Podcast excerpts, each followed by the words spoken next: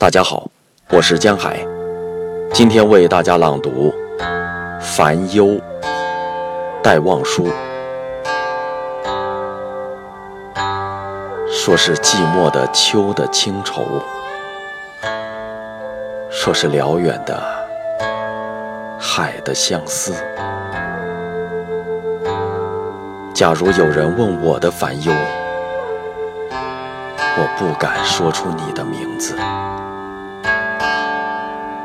我不敢说出你的名字。